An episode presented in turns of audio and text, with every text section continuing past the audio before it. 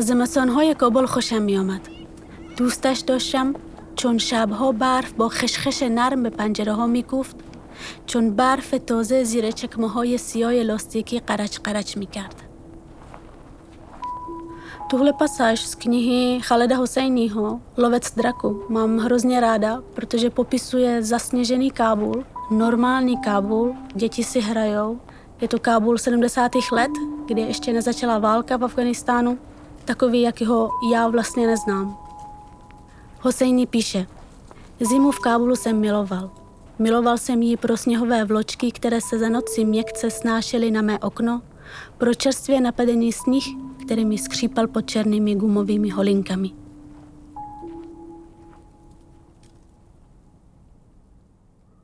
Tohle je Fatima Rahimi. Faty je novinářka, která posledních sedm let píše o migraci. Ve své práci se potkává s lidmi a umí naslouchat jejich příběhům. Když je to potřeba, má odvahu se zastat uprchlíků a migrantů. Jak už jste slyšeli v minulém díle, sama Fatima zažila, jaké to je utéct ze své rodné země a začínat jinde úplně od nuly. Vlna solidarity, která se po napadení Ukrajiny zvedla v Česku, ji v mnohem překvapila. Navštívila Klatovy, kde vznikl ženský ukrajinský klub, založený na vzájemné důvěře a pomoci ukrajinských i českých žen. To ji motivovalo hledat další komunity, kde se takové zázraky dějí jakoby samozřejmě. Aby nebe nespadlo. Neobyčejné příběhy lidské soudržnosti – to jsou úplně stejní lidi jako my, tak asi mají podobné nějaké potřeby. Tak bylo jasné, že budeme prostě pro nich chtít něco takového, co bychom chtěli pro sebe. Tu pomoc organizujeme tak, abychom ji přežili a, a mohli jako být potřební dál. Jednoduše pomáhat, kde můžeme. Nějakým způsobem se snažíme dělat to, co je důležité, to, čeho jsme si dokázali všimnout, že je důležitý.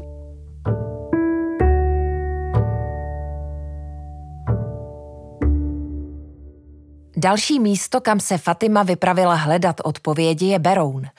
Důležitou sílou zdejší komunity jsou lidé kolem literárního festivalu Stranou, rodinného centra Slunečnice, kavárny Jiná káva a městské knihovny.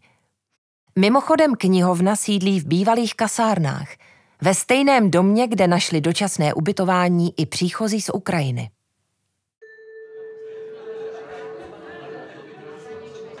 Svou návštěvu Berouna jsem začala v jiné kávě.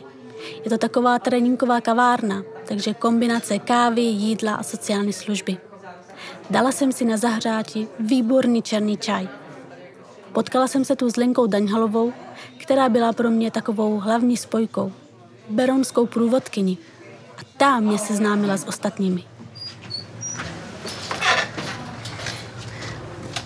Byli jsme v jiné kávě, v kavárně. Kam jdeme teď?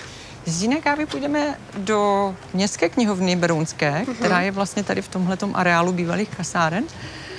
A ředitelka knihovny Míša Škeříková vlastně s náma už se spolupracuje na, na celém tom projektu uh-huh. a bude tam asi trošku více klidu než v jiné kávě. Uh-huh. A městská knihovna byla hodně aktivní? Městská knihovna je pořád hodně aktivní uh-huh. a dělá se tam strašně moc věcí. Je to takový styčný bod mezi těmi lidmi, těmi ukrajinskými rodinami, který, který sem přicházejí. Uh-huh. Za prvý tam existuje možnost vypůjčit si knihy v ukrajinštině, uh-huh. za druhý se tam setkávají všechny možné informace o tom, co se kde děje a pořádá. Potom tady Městská knihovna společně s jinou kávou iniciuje už několik let projekt Zažít město jinak, v rámci kterého vlastně byl i letos věnovaný prostor Ukrajině. Byl tady stánek, byla tady nabídka pomoci, byli tady dobrovolníci, kteří nabízeli různou, různou pomoc a, a byl to vlastně taky způsob, jak zjistit, uh, jaká je poptávka jako ze strany těch příchozích rodin, co vlastně by teďka nejvíce potřebovali. Mm-hmm. Takže v tomhle tom je městská knihovna ohromně aktivní. A to je opravdu kousíček. No, je. Děkuju.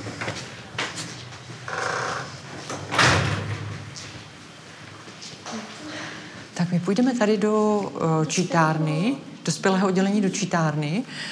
Myslíte, že byste nám mohli zavolat Míšu, aby se k nám na chviličku připojila? Já to nemyslím, já to vím. Jo, děkuji moc. Posadili jsme se v knihovně a já jsem Lenku a její kolegyně poprosila, aby mi řekli něco o sobě. Jo, tak já jsem Míša Škeříková a jsem ředitelka městské knihovny v Berouně. Jsem Irina Zahladko, ukrajinsko-česká spisovatelka. Já jsem Lenka Daňholová a jsem prezidentkou Združení stranou, které pořádá literární festival stranou. Ježiš, já jsem měla říct, že jsem básnířka. Já nevěděla, že jsem prezidentka. To je- prezidentka. Ježíš, nechme to. My si totiž z toho děláme srandu s mužem, jakože prezident. Nebudu přece předsedkyně, že jo, budu prezidentka. Ne, no tak já jsem Lenka Kuchar Daňholová, básnířka a překladatelka a vedu spolek stranou, který pořádá literární festival stranou a různé literární akce v Berouně.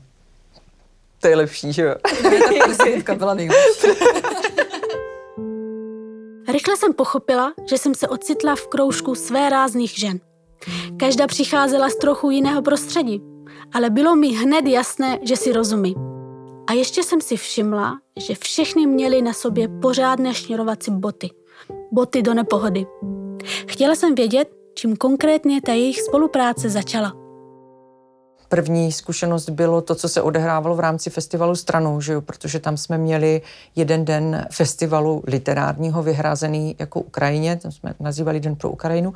Odehrávalo se to na zahrádce té jiné kávy a měli jsme tam takový jako piknik, vlastně jsme to říkali, ano, ano byl to piknik pro Ukrajinu. Tady byly dopoledne dětské dílny a k večeru potom to bylo celé zakončené koncertem a vlastně ještě před tím koncertem ještě vystoupil tým Postovit, eh, přečetl své básně. Pro děti tam byl sportovní program, eh, byl tam nějaký minibazárek a vlastně šlo o to nějakým způsobem se potkat, poz- pozbírat na sebe kontakty, říct si o tom, že jsme tady a eh, kdyby lidé cokoliv potřebovali, tak se prostě nějakým způsobem propojit. Výtěžek toho koncertu byl potom věnovaný knihovně na učební pomůcky, která vlastně úplně jako téměř nepozorovaně, jako tady už řadu, řadu měsíců jako dělala pro ty ukrajinské děti a, a, a nebo vůbec rodiny jako takovýhle servis. Takže to byl takový jako průbířský kámen toho našeho počínání. Strašně se to povedlo a my jsme si poté, co ten festival skončil, tak jsme si říkali, že by byla hrozná škoda, kdyby to jako tímhletím skončilo a že bychom mohli zkusit teda některé ty věci rozpracovat trošku hlouběji, trošku víc. A určili jsme si ty umělecké dílničky pro děti, kterým jsme dali nějakou pravidelnost a vymysleli jsme si ještě kurz keramiky. No, ale vlastně v průběhu toho, co jsme na tom začali pracovat, na té realizaci, tak se ukázalo, že ty požadavky ze strany těch ukrajinských rodin se mění. Tím prvním bodem tak to byl eh, festival, který dělá Lenka, tak už to taková první věc, která nás spojila, to literatura, kultura. A pak jsme se šli na tom, že nás, nám je důležité něco dělat s tou situací, s uprchlíky. Takže Lenka nabídla, já jsem řekla OK, a tak se to pokračovalo. A já musím teda říct, že to vlastně opravdu bylo něco takového možná iracionálního nebo jako nějaký intuitivní rozpoznání, protože jsem si vybavila potom později, že jsme se vlastně s Irinou vůbec nebavili o nějakých konkrétních případech, o nějakých konkrétních osudech. Prostě jsme šli jako z mosta do prosta jako k tomu, co by se dalo dělat. Že jsme se jako rovnou vrhli do práce, aniž bychom se, teď to jako nechci říkat, nemyslím ve zlým, aniž bychom se třeba dojímali nebo motivovali jako tím, že si budeme povídat o konkrétních příbězích, konkrétních lidích nebo konkrétních zkušenostech. Tak jo, nějakým způsobem se snažíme dělat to, co je důležité, to, čeho jsme si dokázali všimnout, že je důležitý, na to se soustředíme a potom jdem. A myslím si, že jsme se prostě v tomhle tom přirozeně nějak jsme to neanalyzovali, neprobírali, ale myslím si, že jako tohle to naše prahnutí je, je stejný a spojuje nás a nemusíme dělat nějaký tanečky kolem dokola a proto se vlastně docela rychle dokážeme zhodnout a domluvit se, jako co, co třeba budeme dělat dál. Zajímalo mě, kde se ta potřeba pomáhat bere. A odpovědi Lenky, Myši i Iriny mě dostaly. Já nevím, jakým způsobem to pojmenovat, protože jestliže je nějaká situace vychýlená z rovnováhy, tak se jako v mezích svých možností a schopností pokoušíme tu rovnováhu jako maličko napravit. Jako, ono to teďka zní jako hrozně velikářsky, ale říkám v rámci svých možností a schopností. Jednoduše pomáhat, kde můžeme. Hmm. Myslím, že bylo tady i hodně empatí k těm lidem. Mm-hmm. Že jsme si říkali, jak, eh, co by nám chybělo, kdyby se dostali mm. do takové situace. Protože jo, je to fajn, že stát zajistí nějaký jako ty věci, mají lidi co jíst, kde spát, ale jako co dál, jaký ještě mají potřeby. Tak to nebylo nějak komplikované ohádnout, mm. že lidi, kteří mají tři děti, tak asi jim třeba bude pomoct s těmi dětma, že někdo bude hledat práci, takže musíme myslet, jak těch lidí, jak jim pomoct hledat tu práci a, a jiné věci. Prostě je to takové strašně lidské, protože to jsou úplně stejní lidi jako my, tak asi mají podobné nějaké potřeby. Tak to taky bylo jasné, že budeme prostě pro nich chtít něco takového, co bychom chtěli pro sebe. Lenka se s Míšou z knihovny i s lidmi z jiné kávy zná dlouho, protože už dříve spolupracovali na různých projektech. Působilo to na mě, že jsou dávné kamarádky. A Irina, se kterou se setkali až letos na festivalu stranou, k ním podle všeho rychle zapadla. Mně připadne, že se sešli jako u jednoho stolu lidé, kteří mají jasný cíl, jasný záměr a jsou zvyklí jako pracovat v organizovaně, jsou zvyklí, že ty akce nekončí jenom tím, že si o nich popovídáme, ale že je potom jako dál na nich pracujeme protože to chci říct, nejenom to setkání osobní bylo hrozně příjemný a sympatický, ale prima bylo i to, když jsme potom přišli domů nebo do práce, hodili jsme si to všechno do mailu, to, co vlastně na čem jsme se domluvili, co chceme dělat, co z toho pro kterou z nás vyplývá. A začali jsme na tom pracovat, protože potom vlastně pracoval každý sám. To vypadá, že jste věděli, co máte dělat. Jo. Jak jste to věděli? No, věděli jsme přesně, jaká je situace, mm-hmm. takže jsme promýšleli svoje možnosti, jaké máme. A byla tady samozřejmě Martina se svými jako mnoha měsíčními zkušenostmi, které nám předala. Pověděla nám o tom, jak to vlastně v tuto chvíli vypadá, předala nám kontakty, řekla nám, s čím nám kdo může pomoct a poděkovala nám, protože řekla, že vlastně oni už jsou na pokraji vyhoření. Což vlastně i pro nás, myslím, to mělo takový ten étos toho, že my jako teďka vlastně vypomáháme. Jo, že tohle to sice není úplně naše parketa, my můžeme nabídnout opravdu jenom poměrně úzkou pomoc v rámci té kultury, Což ale, jak víme, vždycky jako ta kultura je to nejdůležitější v době krizi, k čemu se lidi obrací. A měli jsme pocit, že prostě eh, jako pomáháme, pokračujeme, přebíráme něčí štafetu a že to zkusíme prostě uh, nějak jako neselhat, nebo prostě, že se pokusíme udělat to nejlepší, co můžeme, aby to, aby to nějak dál fungovalo. Martina Kikalová pracuje pro rodinné centrum Slunečnice jako poradkyně a terapeutka. Jak jsem pochopila, tak po úvodní fázi předala Martina štafetu dál. Ten obraz přebírání štafetového kolíku mi přišel vystěžný. Když je pomoc druhým nad moje síly, předávám svou práci dál těm, kdo síly zrovna mají. A díky tomu nevyhořím. Já se jmenuji Martina Kikalová a pracuji tady pro rodinné centrum Slunečnice v Berouně jako poradce, párovou terapii, dělám individuální terapii a taky tady učím pár hodin na místním gymnáziu. A my jsme si opravdu rozdělili, kdo vlastně v tom regionu bude dělat jakou pomoc. To znamená, že já, když pak budu mluvit konkrétně za nás, tak my jsme jako rodinný centrum se rozhodli, že my jsme opravdu zaměřený na rodinu s dětma, takže tam bylo možné udělat vlastně jakoby kroužky pro děti, bylo tam možné udělat takové teď já bych řekla terapeutické, ale zase tak terapeutické to nebylo. Bylo to spíš opravdu o tom, aby se ty ženy s těma dětma mohly sejít. Máme tam hernu, takže oni tam jako se scházeli vlastně i s těma dětma a byly to ženy, jedna ze Záporoží, druhá z Charkova, prostě bylo to opravdu jako, že, že měli příležitost, všichni, kdo tady byli ubytovaní, vlastně se někde sejít, popovídat si, ty děti si mohly pohrát, seznámit se. Naším cílem bylo, aby to byla vlastně socializace. To znamená, že aby oni vlastně tady nebyli úplně sami, nebyli tady úplně opuštění, a podařilo se nám taky v rámci vlastně té skupiny lidí, kteří se sem dostali a byli tady ubytovaní, tak jedna holčina 18 eh, letá, tak eh, si vzala pod palec právě ještě ty kroužky, takže, takže ona to vedla. My jsme k tomu... Jaké kroužky to byly? My jsme dělali kroužky pro děti, to mm-hmm. znamená, že kroužky opravdu keramiky, kroužky různý malovací, prostě různý jakoby výtvarné techniky a bylo tam bezvadný, že s náma spolupracovala tady místní pedagogická škola a paní učitelka Kubásková s nám sem přivedla zase studentky, které vlastně byly ochotní si vyčlenit volný čas na to, aby vždycky připravili tu aktivitu a za to jsem moc ráda. To si myslím, že v tu chvíli na tom jaře bylo důležitý. Že dneska už to vnímáme zase jinak, že se, ty, že se to všechno posunulo. Vlastně my jsme od září se zaměřili na to, aby se daleko více eh, šlo o to, aby se děti vlastně včlenovaly do toho, do toho českého prostředí, což si myslím, že se daří, že, že ty děti opravdu nacházejí české kamarády, což je pro ně důležité, protože dneska už jako ti, co tady s námi bydlí, tak většinou si myslím, že tady dlouho ještě bydlet s námi budou. Nevím, jestli se všichni rozhodnou tady bydlet trvale, ale, ale rozhodně eh, je to nějakou jako delší dobu.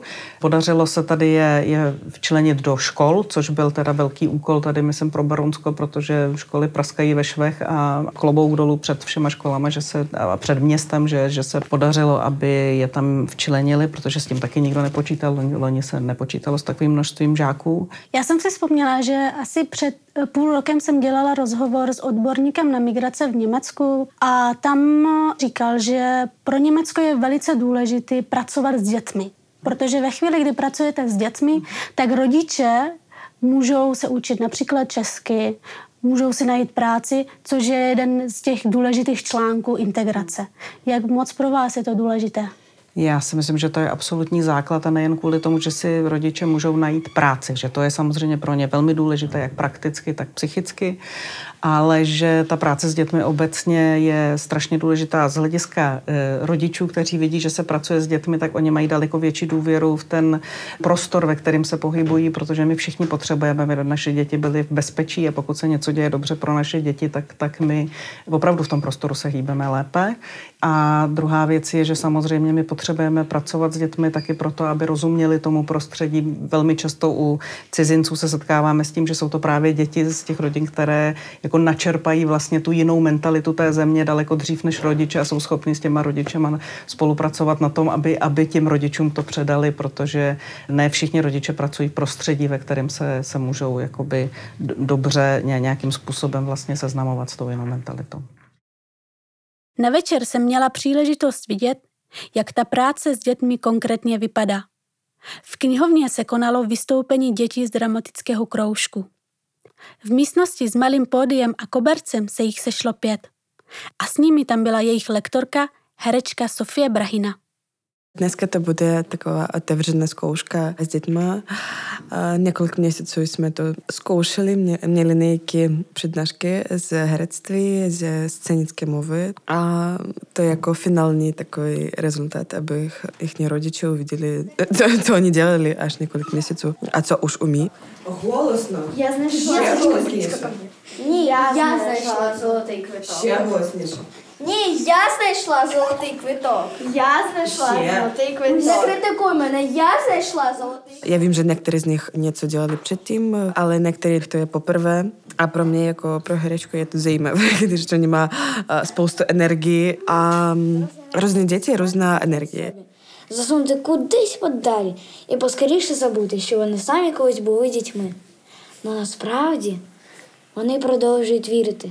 Předtím eh, měla několik kroužků s dětmi v Kyjevě a taky pracovala jako učitelka, jako pedagožka na univerzitě.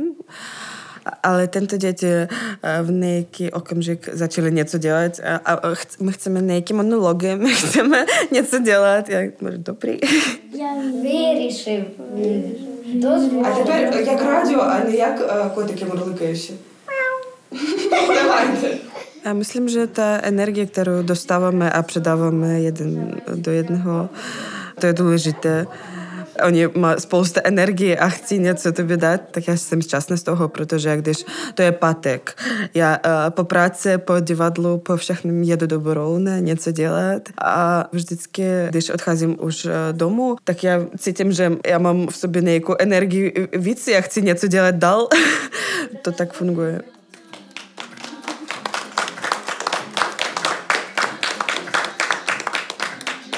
Na besídku dorazili kromě jednoho dědečka samé maminky. Jak se jim a jejich dětem v Berouně žije? Нашла э, комарадов. В Украине у меня не было толик комарадов, толик мам Беровня. Так ми щасні тоді. В книгомні про те, що хотіла, аби моя цера мала комарадів такі, млuvila з ними е, в українщині, але вона ходить до школи, чеської школи, так має там všechno стіга, všechno розуміє, вона є хитра, а хотіла би такі мати ніякий кружок. Вона щасна тоді. Є у неї камаради, геска учителька. Так робимо všechno, аби нашим дітям було ліпше тоді. Přátelským vazbám se v Berouně podle všeho daří. To jsem si uvědomila i při povídání s Míšou, Irinou a Lenkou. Během našeho rozhovoru několikrát použili souslovy přirozená solidarita a mě zajímalo, co tím přesně myslí. Mně prostě přijde přirozené, že v téhle situaci by lidé měli být solidární. A prostě mi to přijde jako, že daná věc a, a jasně, ne všichni jsou, ale myslím si, že velká většina je. Aha, u nás se to projevilo takto. My ten prostor máme, máme tu energii, máme tu, tu snahu pomoct, nakolik můžeme, nakolik umíme, nakolik je to v našich možnostech. Mm-hmm. Myslím, že ta přirozená solidarita to je o tom, když uh, nemusíš přemýšlet, budu pomáhat nebo ne. Mm-hmm. Když se něco děje, tak si prostě, prostě víš, že to je správně a jasně, že budu pomáhat, mm-hmm. že to je přirozené. Spontánní. Mm-hmm. Mm-hmm. Ta spontánnost je v tom důležitý. Uh, z toho setkávání se s jinými lidmi, i s uprchlíci z Ukrajiny, vznikaly nebo vznikají nějaké jako hlubší přátelství? Já nevím musím pravdu povědět, eh, protože zcela určitě to prohloubilo vztahy naše, jako, jakožto lidí, kteří se nějakým způsobem podílíme na tom, abychom tu pomoc organizovali. A na druhou stranu tu pomoc organizujeme tak, abychom ji přežili a, a mohli jako být potřební dál. Mm-hmm. Takže to neznamená, že musíme být u každého kurzu, který probíhá, že musíme být u každé akce. Důležité je, aby mohla probíhat nezávisle na tom, jestli my jsme třeba na druhém konci kontinentu tak si říkám, jestli to není trošku jiný obraz české občanské, ale i české společnosti vůbec, protože předtím s eh, uprchlickou krizi v roce 2015 já osobně jsem měla jiný, trošku jiný obraz české společnosti a teď vidím jiný obraz a velice mě to těší, musím se přiznat. Určitě, já si myslím, ono to taky už někteří sociologové analyzovali. Za prvý, Taky mám eh, přátelé, že ze Syrie, z Afganistánu mají úplně jiné zkušenosti a mají vlastně úplně jiný, nebo úplně jiný, to jsou naštěstí velice pozitivní lidé, ale dostali úplně jinou zpětnou vazbu o tom, jak česká společnost funguje a reaguje a do dneška ji bohužel dostávají. Tady z Ukrajiny už dlouho, dlouho předtím jezdili lidé pracovat za prací, takže jsme nějak řekněme, na ně zvyklí. E, není to taková exotika, které bychom se tak museli bát. Takže to ti populisté mají strašně těžké, aby nám jako vtloukli do hlavy, že lidé přicházející z Ukrajiny jsou nám nějak jako nebezpeční. Většinou taky ještě ta moje a starší generace ještě zná rusky, takže je schopna se s nimi domluvit. A také jsou vlastně schopni se rychleji naučit česky, než třeba byli příchozí ze Syrie nebo z Afganistánu. To si myslím, že taky hraje obrovskou roli. A myslím si, že to, co jste teď pojmenovala, je něco, co vytváří mezi jak českou a ukrajinskou komunitou nějakou větší důvěru třeba? To, že se znali i předtím? Je to určitě možné. Je to, člověk je přirozeně xenofobní, jako nemusí se nám to líbit, ale prostě vě, většina společnosti, pokud jim nakukáte, že tady přicházejí lidé jenom proto, aby nám vzali naši identitu a úplně nás převálcovali, tak bohužel většina lidí tomu uvěří. A když ty lidi znají jako zblízka, tak je horší je o tom přesvědčit. Eh, já si pamatuju, že když eh, loni v srpnu převzali Afganistán zpátky Taliban, tak jsem začala číst knihy Khaleda Hosejního, jednoho z slavného uh, afgánského autora, který je přeložený jen tak mimochodem i do češtiny. A ptala jsem se sebe, proč to vlastně dělám, a přišlo mi, že vlastně jeho knížky nějak mě uklidňují, že na mě to působí nějakým psychologickým efektem. Měla jste zapotřebí to, co se děje na Ukrajině, hned nějak třeba do své poezie taky vznést, nebo potřebujete čas? No, literatura potřebuje odstup, protože občas, když hned začneš něco psát, eh, zvlášť když to je nějaká beletrie nebo tak, tak může přijít k tomu, že ta literatura bude zbyt romantizovat tu válku, což není dobře. Ale asi poezie funguje trochu jinak, eh, protože to je kratší forma a je taková víc abstraktní. Uh, takže na začátku jsem asi první měsíc nic jsem nenapsala, ta vlastně neměla na to ani čas, ani kapacitu, protože četla jsem většinou jenom zprávy a když něco dělala, tak jako nějaké jiné psání, jiné překlady a články. Ale pak uh, začalo to nějak reflektovat víc a už jako cítila jsem na tom potřebu v tom psání teda ještě musím říct, že toho Chalida Husiniho mám strašně ráda a myslím si, že on třeba podle mě strašně pomáhá tomu, aby se člověk vcítil do těch hrdinů, do toho, co třeba cítí ty, ty ženy jako v té, v té zemi v těch konkrétních situacích. A přece víme, že bez empatie není možný jako se někam dál posunout, třeba v té pomoci. No ale pokud se bavíme o, o tom, jak eh, nějak jinak může ta kultura pomoct, třeba z té dílny, ono to má strašně očistnou funkci, když něco můžete dělat rukama. Když uh, dáte prostor mozku, aby se jenom tak eh, jako trošku někde zatoulal a reflektoval věci jiným způsobem. To je prostě princip umělecké činnosti, ať ji jako děláte aktivně, anebo zase v úvozovkách konzumujete, přijímáte. A, a samozřejmě to taky může propojovat lidi, kteří jako tu kulturu sami spolu prožívají třeba. Věděla jsem, že Irina píše poezii česky a chtěla jsem od ní taky něco slyšet. Zaujalo mě totiž, jak v jednom rozhovoru zmínila, že poezie patří ke literatuře, literatura patří ke kultuře a ta během války nikam nemizí. Že to je prostě jeden ze způsobů zachycování reality. A tak jsem se zeptala, jestli náhodou nemá nějaký svůj text v kapse. A ona ho měla. Byla to báseň Kam patříš. Všechno ve své kuchyni děláš potichu. Vstékáš se, řveš, dupeš, bez nejmenšího cínkotu. Ani papírový ubrousek se nehne od tvého dechu nepohne se bez tvého povolení. Nezačne předstírat krajku nebo hedvabí, pokud si to od něj nebudeš přát.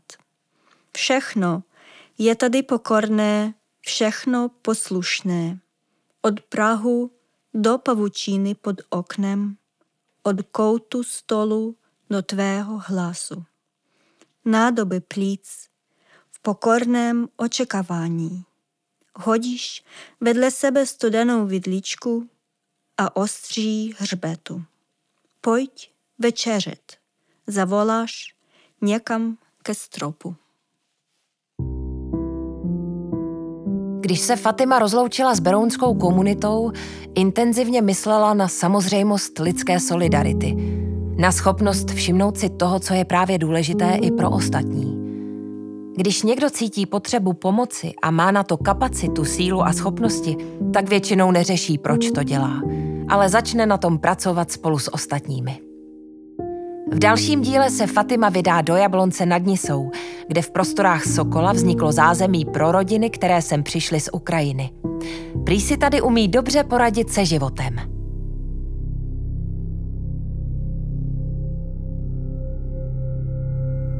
Slyšeli jste druhý díl z podcastové série, kterou vytvořila skupina Kineticon pro Mezinárodní organizaci pro migraci IOM Česká republika.